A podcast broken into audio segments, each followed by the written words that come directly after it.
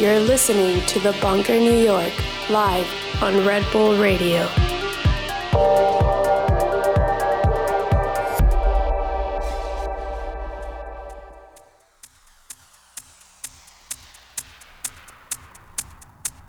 Hello, you're listening to The Bunker New York on Red Bull Radio. I'm your host, Bryan Kasenic, and today my special guest is Savile.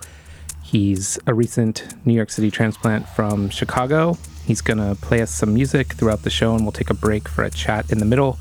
But right now, we're going to get straight into the mix. You're listening to The Bunker New York on Red Bull Radio. Bienvenidos a la factoría.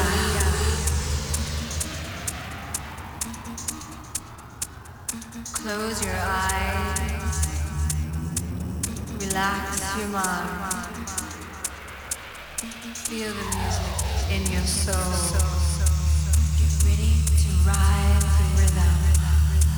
Get ready. Get, ready. Get ready. Get ready. Get ready.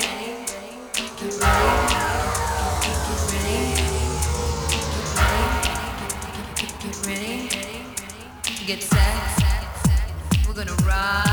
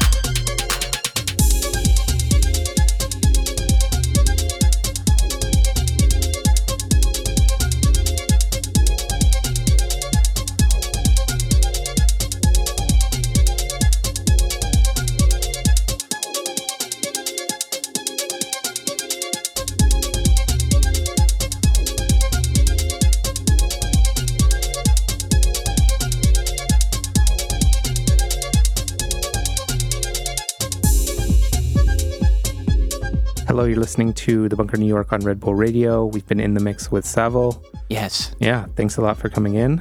my pleasure. Very happy to be here. Yeah. Um, so to go over some just real basic biographical stuff from people who don't know you, you moved here to New York City from Chicago pretty recently. Yeah, in December, in in mid December. Yeah. And uh, why'd you move here? Um, for a number of reasons. Um, one, my partner's here, and we'd been long distance for a couple of years, and I was tired of doing that. It's not the most fun thing in the world. Long distance is And we- really hard. It is super hard, and uh, let's turn this into a relationship conversation. this is great. Uh, and um, we have been working on a bunch of projects together, so um, it, it just made a lot of sense in that capacity. Um, second of all, I.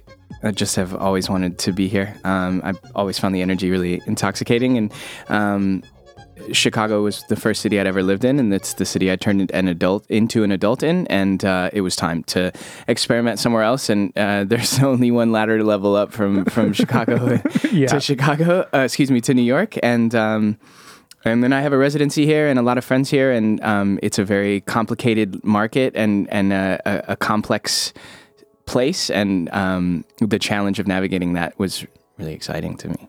Yeah. I mean, what kind of challenges are you facing? I mean, what do you think of New York?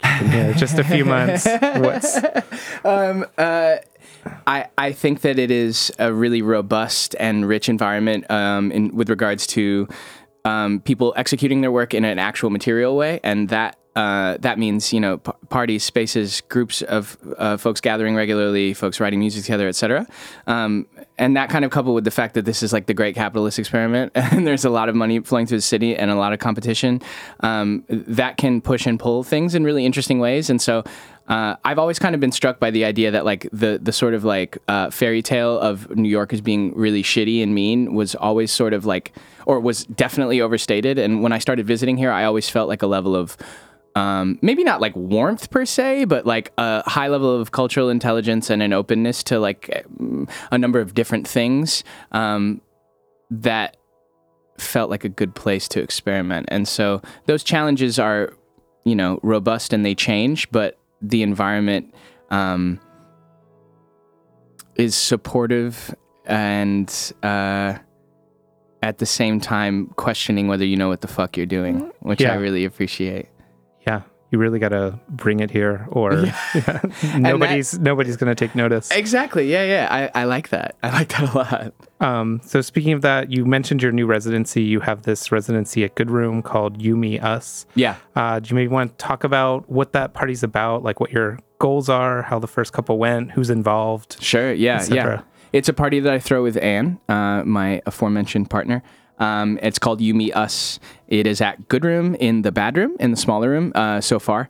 Uh, musically, it's uh, myself and a guest um, all night trading off, usually hour for hour, 30 30. And then, you know, if we're no pressure to the person who's playing, but if we're feeling extra comfortable, we can we can trade off closer. But um, the concept has been shaped by Anne and I over the last few months and is kind of a, an, an extension and a, a dovetail to all the other things that um, we've been doing as well as myself uh, in different places in the world. So service at Smart Bar and uh, and Self Disrupt in Copenhagen, and then and then You Me Us here. So the party is uh, kind of loosely based around this concept that uh, oftentimes in dance music we pay attention strictly to the folks who are making the most noise on social media or the most. Uh, um, the most kind of camping for themselves or capping for themselves in their corner very loudly. And uh, there are a lot of people who work super hard and, and, and hone their craft in a very intimate way, in a very special and unique way that don't get a lot of attention um, because they're they don't either a give a fuck about social media or b they just like can't navigate the complexities of of what it's like to be that cutthroat and that self-centered and that egocentric. Right. you know? Yeah, that's super difficult to impossible for a lot of people. Yeah, and it sucks, and it's and di- anxiety inducing, and a number of other things, right? But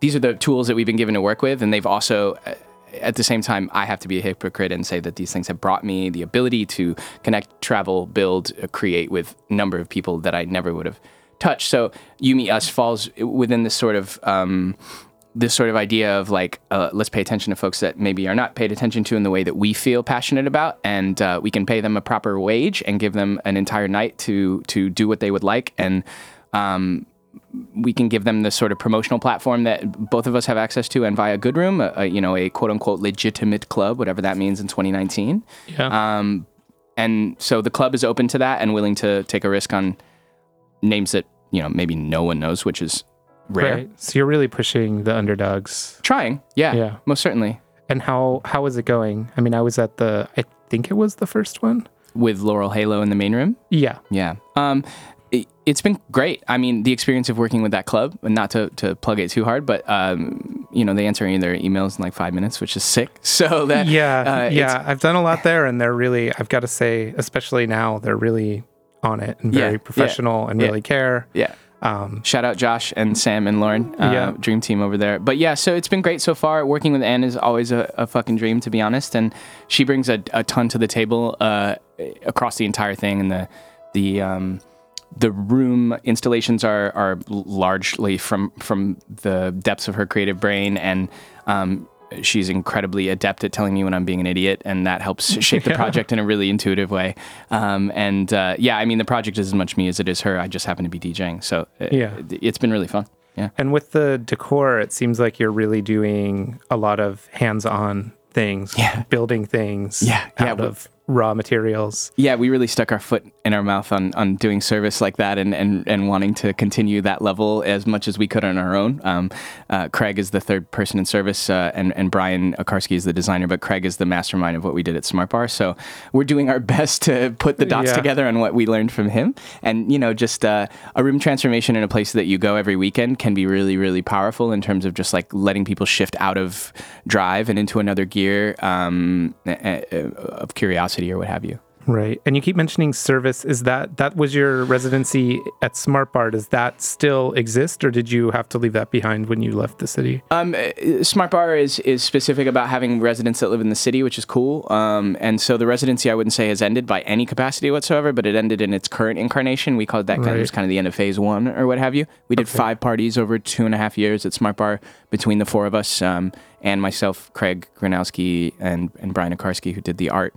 Um, and that was like a full full uh, f- you know, 13, 17 hour out, uh, day in the club, building shit out, and then, you know, maybe taking a 30 minute break to eat a hot dog and then go back and, and start the night. And, and it was all around transformation of the space. Right. I mean, I know you you did things like block the DJ. I never got to go to one of these, but saw your social media. You would block the view of the DJ, and even you divided the room up. Right. Mm-hmm. Yeah, yeah, yeah. So, so the so the the room was compartmentalized into sections uh, separated by curtains or various materials that we experimented with, and then the DJ was completely obstructed until like the last two hours of the night.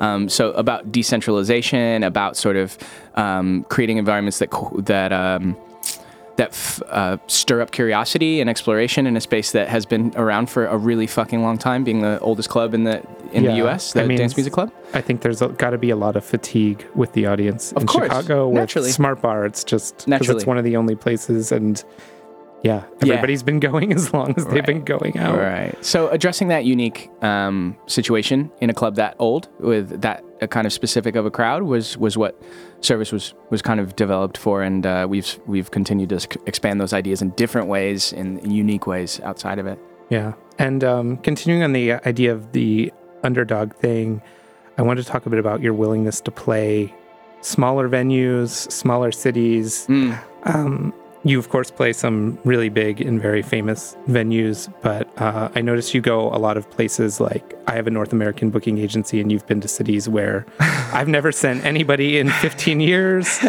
Um, Awesome. is that about? Are you, and I'm cu- curious if you're like specifically searching out that kind of situation, or it's finding you, or it's just a willingness to maybe try some things that other DJs are not. I'm really happy that you asked this question because this is something that I can prattle on about for probably too long for this radio show. But um, We've got time. so yeah, the, it is a very specific direction in the in the way that I approach venues and promoters and places to seek out small places, excuse me, small parties or promoters or, or, or groups of people in different spaces across the U.S., uh, South America, Europe, etc., wherever I can reach. Essentially, um, a core component of my strategy is not having like uh, an, a, an, a large agent to book me in the states and not a huge following overseas. Is that like part of establishing relationships with places that really mean something and can be can be sort of long term with multiple visits and, and grow and change as a place grows is to try and find places that are at the ground level or that are beginning to kind of connect the dots on how to throw a party or how to facilitate a quote unquote community or or, or a scene.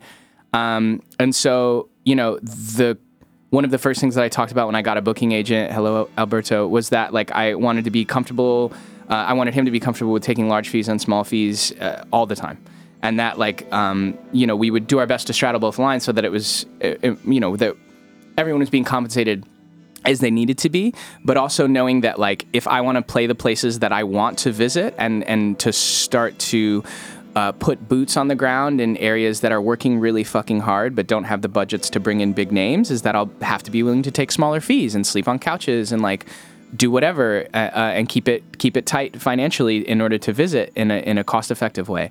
Um, and so that's just been kind of a strategy I've been working on for years now since the beginning of like really starting to taste the, the the road with with shows uh, like at in training in Cleveland and, and, and Midwest Fresh in Columbus and and with the Hot Mass crew and really like cutting my teeth in those spaces and being super addicted to the feeling of like being in a room full of people um, that are like experiencing something at, at its beginning stages. Yeah. Um, that is um, incredibly infectious. And so when I leave those spaces, I feel super renewed and restored. And it's really helped me sort of straddle that line between being really fucking jaded in a, in a scene that can be really frustrating sometimes and in, in this sort of apparatus of social media that we build around artists.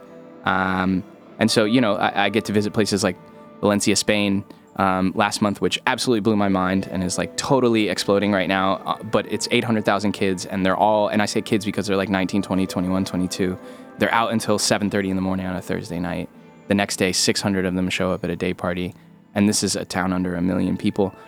That's a thing that happened because of like an Instagram story referred to by a friend, emailed another friend, and we made it happen. And and so, you know, there's a a real juggle going on in my life trying to figure out how to spend time searching for music, how to spend time digging uh, in on Facebook uh, RA event pages and Instagram and filing those things away and, and then reaching out and, you know, essentially cold calling places and being like, hey, would you be interested in, in doing something together? But trying to figure out how to do it in a way that feels authentic and not like uh, selling snake oil, you know, Yeah. like, because I am, you know, put, plugging a USB into a thing and pressing play. So like that, that being genuine and there being something reciprocal happening in terms of that is, is really valuable to me. Right. Um, yeah, I think it's very important in those situations. Like you were saying, everybody, your agent could ask for a giant fee, and you might even find people who would pay it, but it's Yeah. embarrassing to show up somewhere and you realize the, Yeah. the promoter of the club is losing money to do this thing, and you want yeah. you don't want anybody losing money, including the artists, but everybody should be. Yeah, and I mean, you know, it, uh, lest it goes unsaid, like for example, South America is a place that I've started to develop a, a relationship with that has really changed me as a person. But like, there is also the real acknowledgement of the fact that I don't need to be Christopher Columbus, Columbusing my ass around the world. You know, like I am a, a white man from a pretty decent place of privilege, and so like when I visit these places and ask for certain fees, like it's it, it would be not couth at all if I were to not be cognizant of like the financial burden that me asking for X amount of dollars causes to a place, um, and and if I uh, if I want to be uh, involved in scenes that support marginalized people of a variety of backgrounds, and ethnicities, ab- uh, ablements, etc., that like I need to be open to flex and understand what's sustainable and healthy for an environment that I'm visiting, and not just go fucking stomping around and asking for fancy meals and and, and hotel rooms. Yeah, I mean, I've done a lot in China and India for like break even at best fees, Yeah. but some of those were some of the best parties I ever played because of exactly what you're talking about. People who are, it's really exciting to play for a room of people who are really new to this and not jaded at all. And as amazing as many of the institutions are in Europe, a lot of times I feel like when I play those places, it's just like everybody's kind of been there, done that. This is what they do on the weekends, which is fine, but it's Mm-hmm. Exactly a right. completely different kind Yeah, of that's a- feeling. That is that is exactly right, and that is a conversation that a lot of people have been having for a very long time, and uh, maybe don't feel comfortable having it in a public forum because it would seem like we're you know throwing paint on on the idols or what have you. But also like fuck all idols, fuck all monoliths, like. All of these things have value, and the value is not dictated by like what they can compensate you as an artist for, or or what they're charging at the door. Yeah. Um, and the the I've said this before, but like the core component of my theory is that like any uh, any party in the world can be the best party in the world at any moment if the if the um, variables are correct. If, Right. i- i- and correct meaning if they're right, if they feel right, if the things hit properly. Right. And I guess that we can kind of transition into I know at your own party and in general, you really value the importance of safe spaces. Yeah. Um, so maybe, I mean, I think I, everybody knows what that means, but maybe talk a little bit about what that means, how you're trying to achieve it, or how others can try to achieve it in a club environment, because this is a really big issue Yeah. at the moment. Yeah, and and you know, the I think it even just begins with like the language that we use, right? Like the idea of a safe space. Like, there's no place that's safe, right? We try to be safer, right? And so the evolution of that idea became from safe spaces to safer spaces, right? Um, yeah. So the idea being that you're trying to create a place that is like very cognizant of harassment and and any sort of um, racism, transphobia, homophobia, ableism, fat shaming, etc., and also any untoward behavior that makes anyone uncomfortable, really. Um, and and so one of these other you know conversations around the privilege piece is that like I have access as a, as a white man that some other people do not to institutions, to capital, etc. And I also have the ability to speak to other white people and specifically white men is just the nature of like, you know, folks listen to folks that look like them. And so Yeah. um, over time, uh, through my education uh, as a person and, and self discovery, as well as relationships like with my partner, who is who is incredibly intelligent and and very um, uh, steel spined when it comes to these sor- sorts of advocacies, that ha- has uh, helped push me uh, along in an understanding where when I travel, I try to really. Um, push these conversations around like what are you doing when someone gets harassed in your club? How do you react to that? How do you de-escalate? How do you make sure the person that feels uncomfortable is kept safe from from retaliation from that person? How do you eject the person in a way that makes them feel safe in a way that informs them that what they did is serious but also like treats them with respect depending on the severity of, of what happened? Um, and these are really complica- complicated conversations that have no prescriptive solution. Um, they are completely situational and they require a level of kindness and empathy and openness to the sort of situational um, politics of that particular moment, space, person, etc. And so it is a wholly personal solution depending on what country I'm in, what club I'm at, what city I'm in, who makes up the club, who's running it, what does your security look like. Um, so in a place like Copenhagen, where I have a residency, I've been able to, over the number of years, like introduce concepts, have conversations, ask uh, ask for certain things to be done, um, for you know, uh, to share knowledge about how we craft a policy that makes sense and that feels um, not utopian and and practical. Um, what it looks like to have people in the space in, in Copenhagen.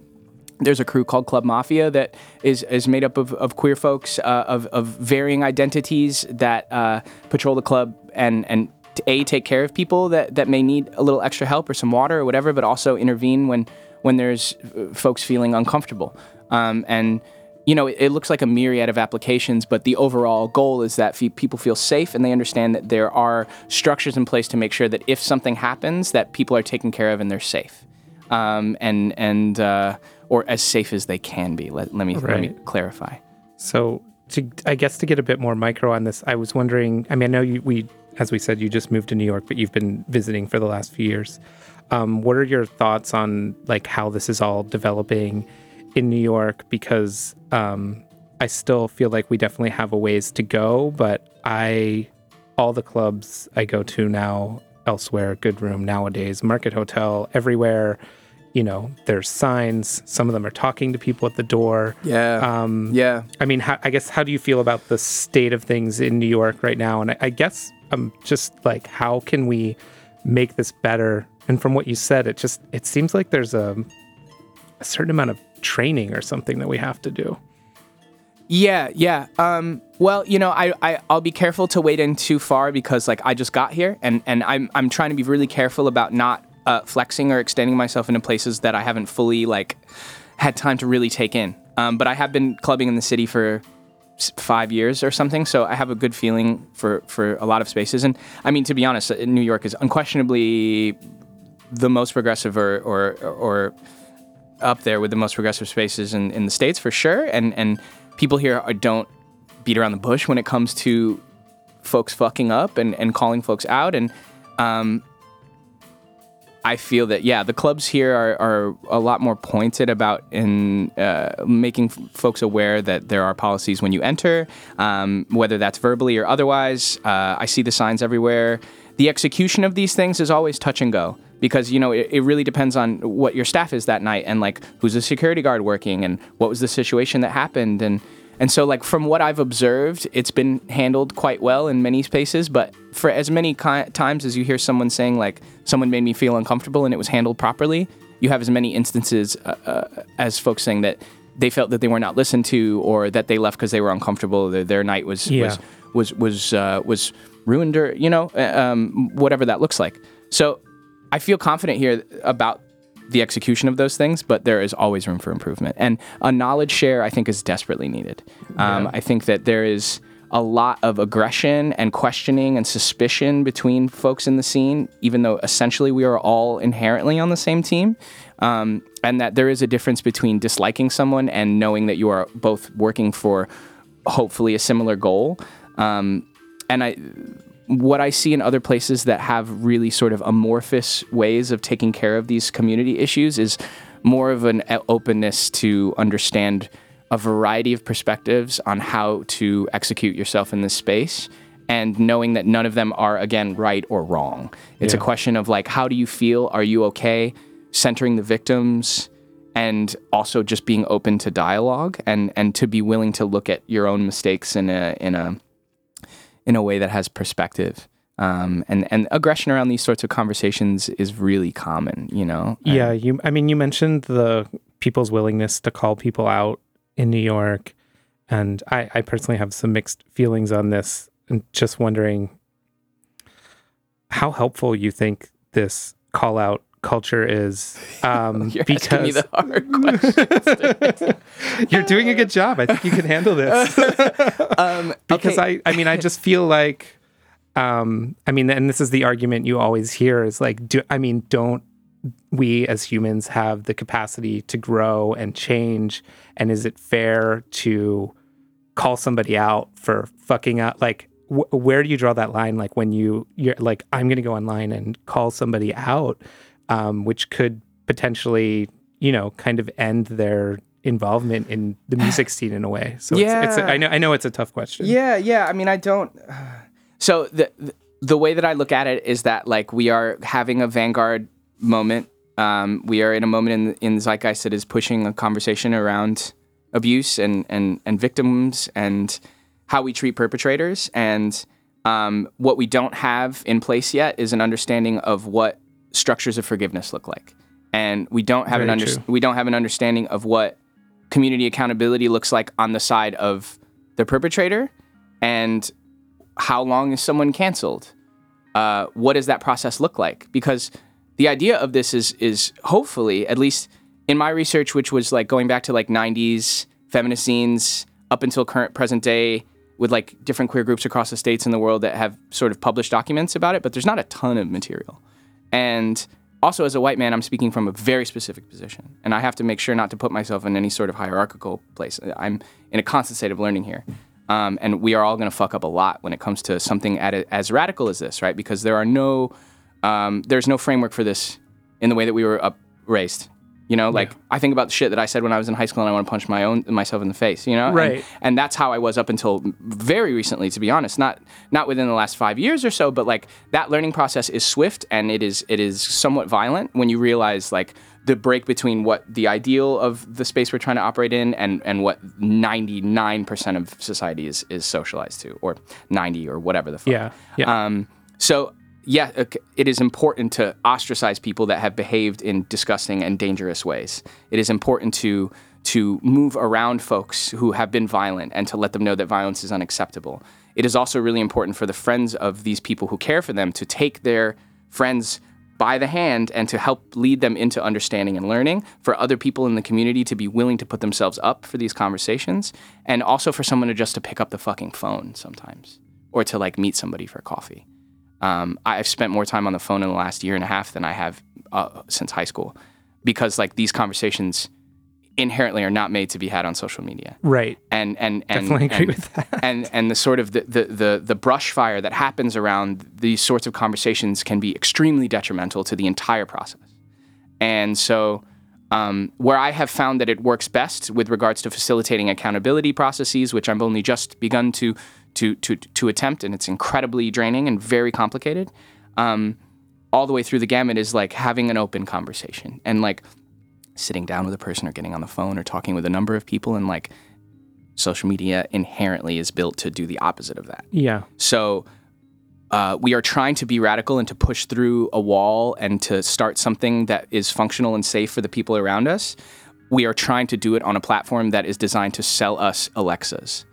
And so Yeah. um, those two things have not met a middle point yet. And it's going to take a lot of really uncomfortable work in order to get to a place where we feel we're all um, taking care of one another. And oftentimes, what's left out of that conversation is love, empathy, kindness. Yeah. Uh, and and we're thinking about how do we get this check? How do we how do we save face? What's the what? How do we cut the limb off? What's what's the move to, to move forward the quick uh, the quickest? Um, and ultimately, a lot of these folks don't actually care. So you know, um, centering that work on the community and the people around you is the safest, healthiest, I think, way to do it. And um, all the folks who are involved in, in trying to push these conversations are doing really, really hard work, and I respect it a a great deal. And I'm learning uh, and fucking up uh, in tandem constantly. yeah i mean i think i think we all are everybody is it's it's it's difficult um okay so we'll switch gears to something easier after all that um you did uh your i think is your most recent release you self-released it on bandcamp Yeah. and just curious why you why you why you took that approach and uh how like how you feel about the result that you got or Yeah. the reaction that you got Yeah, so um, the record industry is extremely tenuous, and you never really know how something is going to roll out. That level of control versus anxiety really made a lot of things not so fun. And Bandcamp increasingly is an amazing model for artists as well as like a place that I love spending time on as a website. Like one of the few places on the internet that actually makes me happy. yeah Um, so I thought like, a my, I'm interested in having my music be amorphous and, and political when it needs to be, and and and, and happy and and uh, ecstasy driven when it's not, and whatever. And and oftentimes, you know, when you send something to a label, it's dictated by someone else's perspective and taste, and it is entirely um, out of your hands in many capacities. And so I wanted to do a project that spoke directly to th- some things that have absolutely changed my life, which is um, my introduction and and and f- further reading about abolitionist perspectives around police and prisons, and and the greater sort of um, awakening that happens when you start to crack these the books of, of, of civil rights leaders and, and watch lectures and maybe even get your boots dirty on the street and scream a bit. And um, this project seemed like the sort of natural next step for me in terms of like a releasing a statement about how I feel about these institutions and and uh, um, arms of the carceral state and also like as a way to see what the model might look like if you just gave all the money away um, and you know some people paid 50 fucking dollars for a release that is four bucks Yeah, that's always. I mean, we do that's Bandcamp crazy. as well, and it's the best when people, God, even an extra dollar sometimes. It's great. So it's like, thank you. Yeah, exactly. and where the hell else can you have a model like that? It doesn't. I mean, if I open a store, like people aren't going to come in and play ten dollars for a bag of chips just because they feel that they like me. You know what I'm saying? Like, that's it. You know, saying here's my new music, but also every dollar that you give to this piece is going to somebody else. Um, removing myself from the equation as much as possible is like a core theme of my work, as Right. much as I can. Also, being a person that markets themselves, you know, and is trying to make a living in some capacity.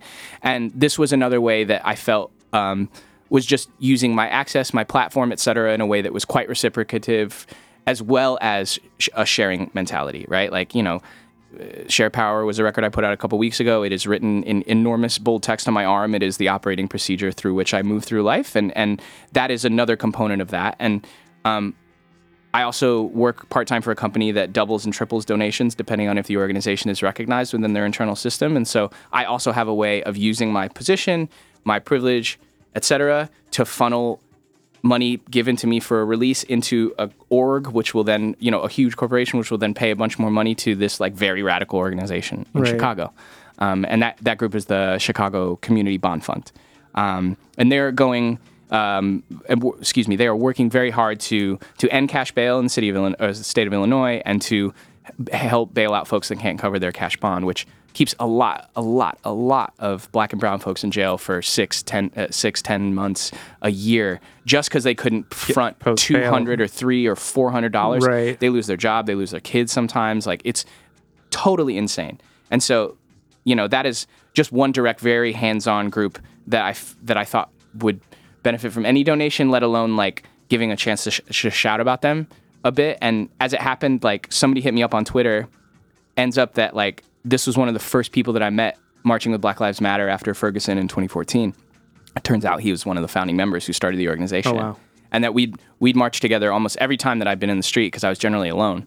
Um, and he had started this thing two years ago, and it's like his main source of income, and like his he's one of the co-founders, and thought that was just a really interesting full circle moment. And and I know you know not firsthand, but I was in the city for almost a decade, and um, it's really really fucked up, and the police there are fucking insane. They're horrible horrible pigs, and uh, and this was a necessary sort of gesture for me, you know, to feel like I, I had made the point that I would like to make, and also you know put some music with it as well as cir- uh, uh, um, um, what's the word? Direct some capital in a Yeah. place that that needs it. Yeah, I can see how that would be with all of those many goals. How difficult to impossible that would be to do with With a somebody label? else's, somebody Yeah. else's label. It would have been impossible, and so I wanted to experiment and see if it would work. And and, and almost zero press outlets picked it up. Um, but I don't have a, a, a hot- email list. I have some folks, you know. Yeah. Um, I thought about going through a PR agency, but I wanted to see what would happen on my own. Um, but it is what it is, you know. Folks heard it, folks enjoyed it, folks acquired it and and and played it out, and I think that's kind of the entire point, right? Yeah. Like the press doesn't cover it, it is what it is. Um, and why no uh, physical format? Was that just for the immediacy of the whole project, Yeah. or in yeah? Yeah, it was just about direct delivery. Um, I, you know, I'm wearing a shirt that we made for an, a, another digital release that we did uh, called Jill on on, or that that I should say that I did. A singing project called Jill that we did on Argot years ago, um, and released it as digital, but you could buy a shirt and get the files as well. And excuse me, um, had uh, Molly Smith do the art, amazing uh, Yeah. pointillist, and Yeah, she's uh, great. Brian Akarski did the the design as he does with you know everything I've done for the last decade plus. But I don't know. I just wanted I wanted to see how quickly we could turn around the corner. You know, like it gets mastered, the art's delivered, I could put it out the next day. That's that's awesome to me. Yeah, no, And- it is. and- and it somebody be who runs a vinyl label, It's insane. yeah, like 12 months later, this music that I hate is getting released to the world. Like, sweet. You know, and not to be ungrateful by any mean, you know, uh, any means. Like, I put out records. I think it's incredible. Record store culture is so, so vital. But um, I, it is also quite democratizing to not have your thing be on a $16 piece of plastic that's been flown around the world and is only played in the right conditions on a platter in this, you know, blah, blah, blah, with a good needle, et cetera, et cetera. Yeah. And that's a huge conversation, and I'm not Yeah, looking to not. take an ideological position in that. I'm just saying that this worked for me at this present time. yeah, and it was yeah. exciting and fun. I just wanted to talk about it specifically with that project. Yeah, Let's not. Yeah, we're not going to go there. Um, um, so just a couple more things before we get back into the mix. Yeah. Just try to give you at least another half an hour. Sure. Um, Upcoming gigs. I know I told the guys I would mention you're playing Smangtasia. Yes. Um, maybe talk a little bit about your experience there last year and uh, what you have planned for this year. Smangtasia is amazing. End of July, upstate New York on a farm. Uh, barn rave vibes. Played last year. Um, you were there. Yeah. You Liter- you- literal- you literal played- barn vibe. Literal barn vibes. Um, you played last year. We had a, a great time. It was like a really dedicated crowd of heads, and the weather was quite volatile, but like also pretty forgiving at times. And um, I just love Taj and and Sagatsky so much, and uh, I'm really proud of them for taking this on. Yeah. the amount of logistics that it would take to throw a festival, like observing our friends doing that thing that we've observed in prof- like higher scale environments. Um, was really humbling, and I'm I'm also super flattered to be invited back. And the lineup this year is just like pound for pound North American heavy hitters. Uh, It's all North American, right? Is that that's the idea? Yeah. and yeah, I'm super excited. Like, th- I mean, just the fact that they have in training all of the members of in training playing, like amongst so many other friends like Kamal and and and CL and Black Noise, et cetera, et cetera. Like, it's it's sick. Um, but what else is coming up? Um, Anne and I will do another probably two or three good room parties this year. I have my residency in Copenhagen called Self Disrupt, which we'll do two more. Uh, I believe one at the beginning of October and one at the end of December ish. Um, what else we got going on? I'm putting out a, a podcast for a fairly large outlet quite soon that I'm excited about, and I'll leave that there. Um, and then uh, I'm working on an Asian tour in October. My my first trip to Asia. Um, working on putting together dates right now and um, food and uh, a couple days, uh, or I should say, almost a week in Japan on the back end to explore, which is like my Oh, yeah. it's my lifetime dream week trip. week minimum. yeah, yeah. Uh, it, it's going to be almost a month total if it if it goes properly. Um, and then I'm going to do another charity release, uh, hopefully next month, um, with ano- some another batch of tracks that have been kicking around since um, started working uh, or started working really heavily in the studio last year uh, for the first time maybe ever. And then I'm I'm spending like a great deal of time trying to learn this MPC 2000 uh, that I have had sitting in my house for like a year and a half. It's my dream machine, and I really want to learn how to use it. So I'm trying to figure out how to be Mr. G uh, by next year. Um, cool. Sounds like you've got a lot cooking. Yeah, Um, it's simmering. It's Yeah. simmering. thanks again for coming in. We did a long interview, so we've got. Uh, Sorry, everybody. I hope you enjoyed that. Yeah. Thanks. Thanks We've got 30 minutes left for you to play some more music. So with that, we'll Cool. get back into the mix with Savile. You're listening to The Bunker New York on Red Bull Radio. Thanks for listening. You're listening to Red Bull Radio.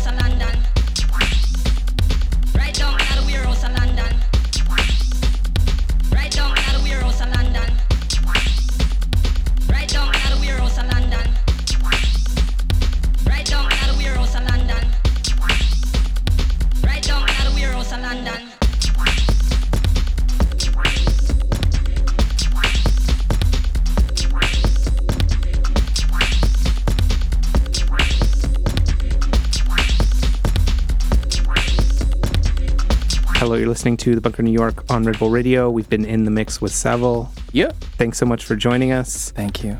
Um, we just have a few minutes left. We'll be back in two weeks. I don't know who the guest is yet, but we'll be back in two weeks with somebody interesting.